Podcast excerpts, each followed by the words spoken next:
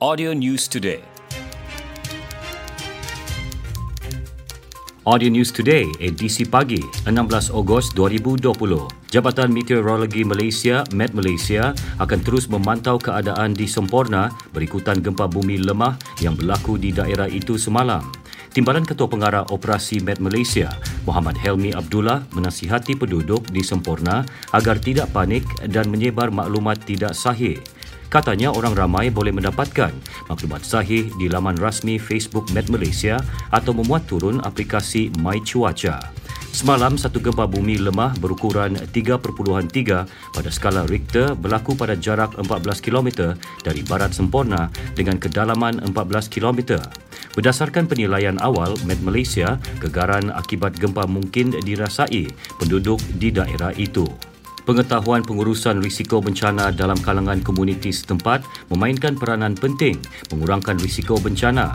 Menteri di Jabatan Perdana Menteri, Tugas-Tugas Khas, Datuk Seri Muhammad Rizwan Mad Yusof berkata, ini kerana komuniti setempat adalah kumpulan paling hampir dengan kawasan bencana dan arif dengan kawasan persekitaran selain mempunyai maklumat penduduk serta mangsa. Jelas beliau kelebihan tersebut akan memudahkan akses dan mempercepat proses menyelamat mangsa bencana. Beliau berkata demikian ketika ditemui dalam perasmian penutupan program pengurusan risiko bencana berasaskan komuniti di Sekolah Kebangsaan Mesilo Kundasang. Tambahnya, pemimpin komuniti yang telah dilatih dengan pengurusan risiko bencana turut berperanan menyebar luas pengetahuan tersebut kalangan masyarakat. Seramai 110 peserta terlibat dalam program sehari anjuran Agensi Pengurusan Bencana Negara dengan kerjasama Universiti Teknologi Malaysia dan Mercy Malaysia itu. Perkembangan COVID-19 di Sabah tiada pertambahan kes baharu dilaporkan di Sabah semalam menjadikan jumlah keseluruhan kes kekal 415. Menurut infografik Kementerian Kesihatan dan Kesejahteraan Rakyat Sabah, jumlah keseluruhan pesakit sembuh juga kekal 390. Manakala 17 pesakit lagi masih menerima rawatan di hospital berpakar di negeri ini. Empat daerah mencatat kes aktif iaitu Sandakan 13 kes, Penampang 2, Tawau dan Kota Kinabalu masing-masing satu kes. Angka korban akibat COVID-19 di negeri ini kekal 8 kes. Seramai 505 usahawan muda di Sabah menerima manfaat program Agropreneur Muda PAM di bawah Kementerian Pertanian dan Industri Makanan MAFI menerusi Geran Agropreneur Muda GAM berjumlah 7.23 juta ringgit. Bantuan GAM di negeri ini meliputi sektor tanaman, perikanan, ternakan dan industri makanan telah bermula sejak 1 Januari 2016 hingga 31 Mei tahun ini. Timbalan Menteri Pertanian dan Industri Makanan 2, Datuk Che Abdullah Matnawi berkata, program itu bertujuan membantu menggalakkan penglibatan golongan muda di dalam sektor agro makanan yang merangkumi semua bidang dalam rantaian nilai tanaman, perikanan dan industri asas tani. Ia melibatkan pemasaran, latihan dan kursus teknikal penyediaan perkhidmatan sokongan dan input pertanian serta agro pelancongan. Menurut Datuk Che Abdullah, GAM berupaya meningkatkan pengeluaran hasil dan menambah pendapatan golongan muda yang berkecimpung dalam bidang perusahaan, pertanian dan industri makanan di seluruh negara. Beliau berkata demikian dalam sidang media di Kota Blut. Lebih 6,000 agropreneur muda di seluruh negara menerima kelulusan Geran Agropreneur Muda dari Januari 2016 hingga 30 Jun 2020 dengan jumlah keseluruhan 104.35 juta ringgit. Tahun ini sebanyak 20 juta ringgit diperuntukkan bagi menyasarkan 1,200 usahawan muda GAM.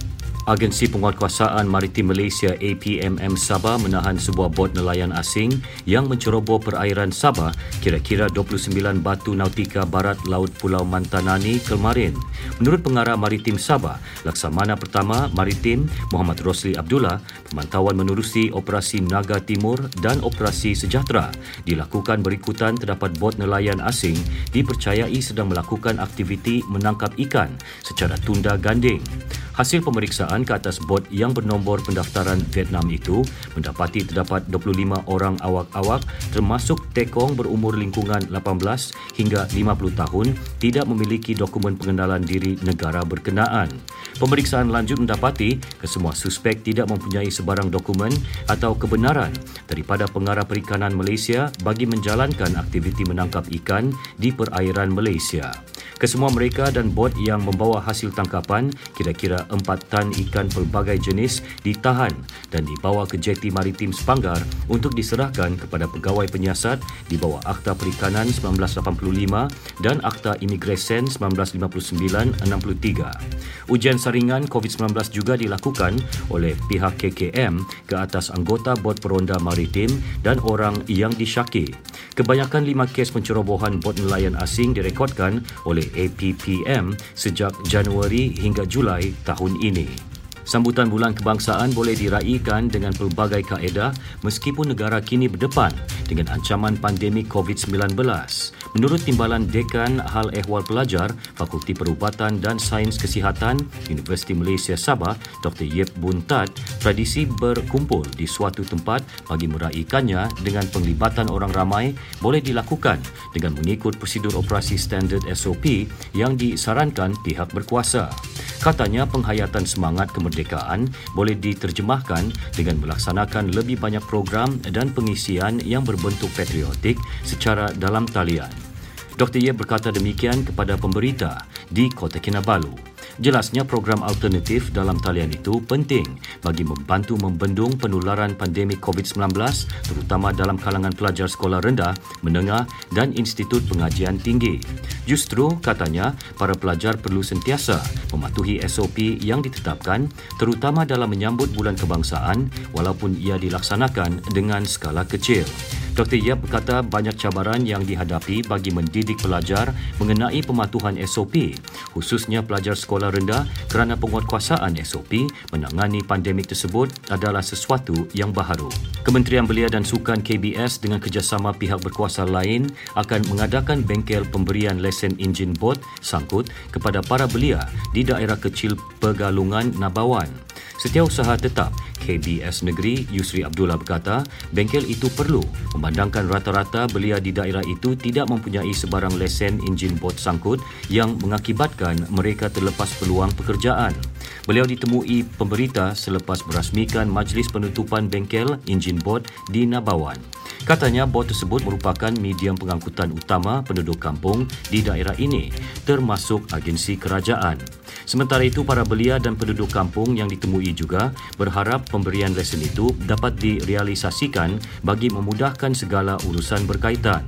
Seramai 30 belia sekitar daerah kecil Pegalungan menyertai bengkel tiga hari tersebut. Sekian berita Audio News Today disampaikan Konstantin Palawan. Audio News Today diterbitkan Audio Studio Works dan diedarkan dengan kerjasama Sabah Info. Ikuti lebih banyak berita di Telegram t.me slash Sabah Audio News Today. Audio News Today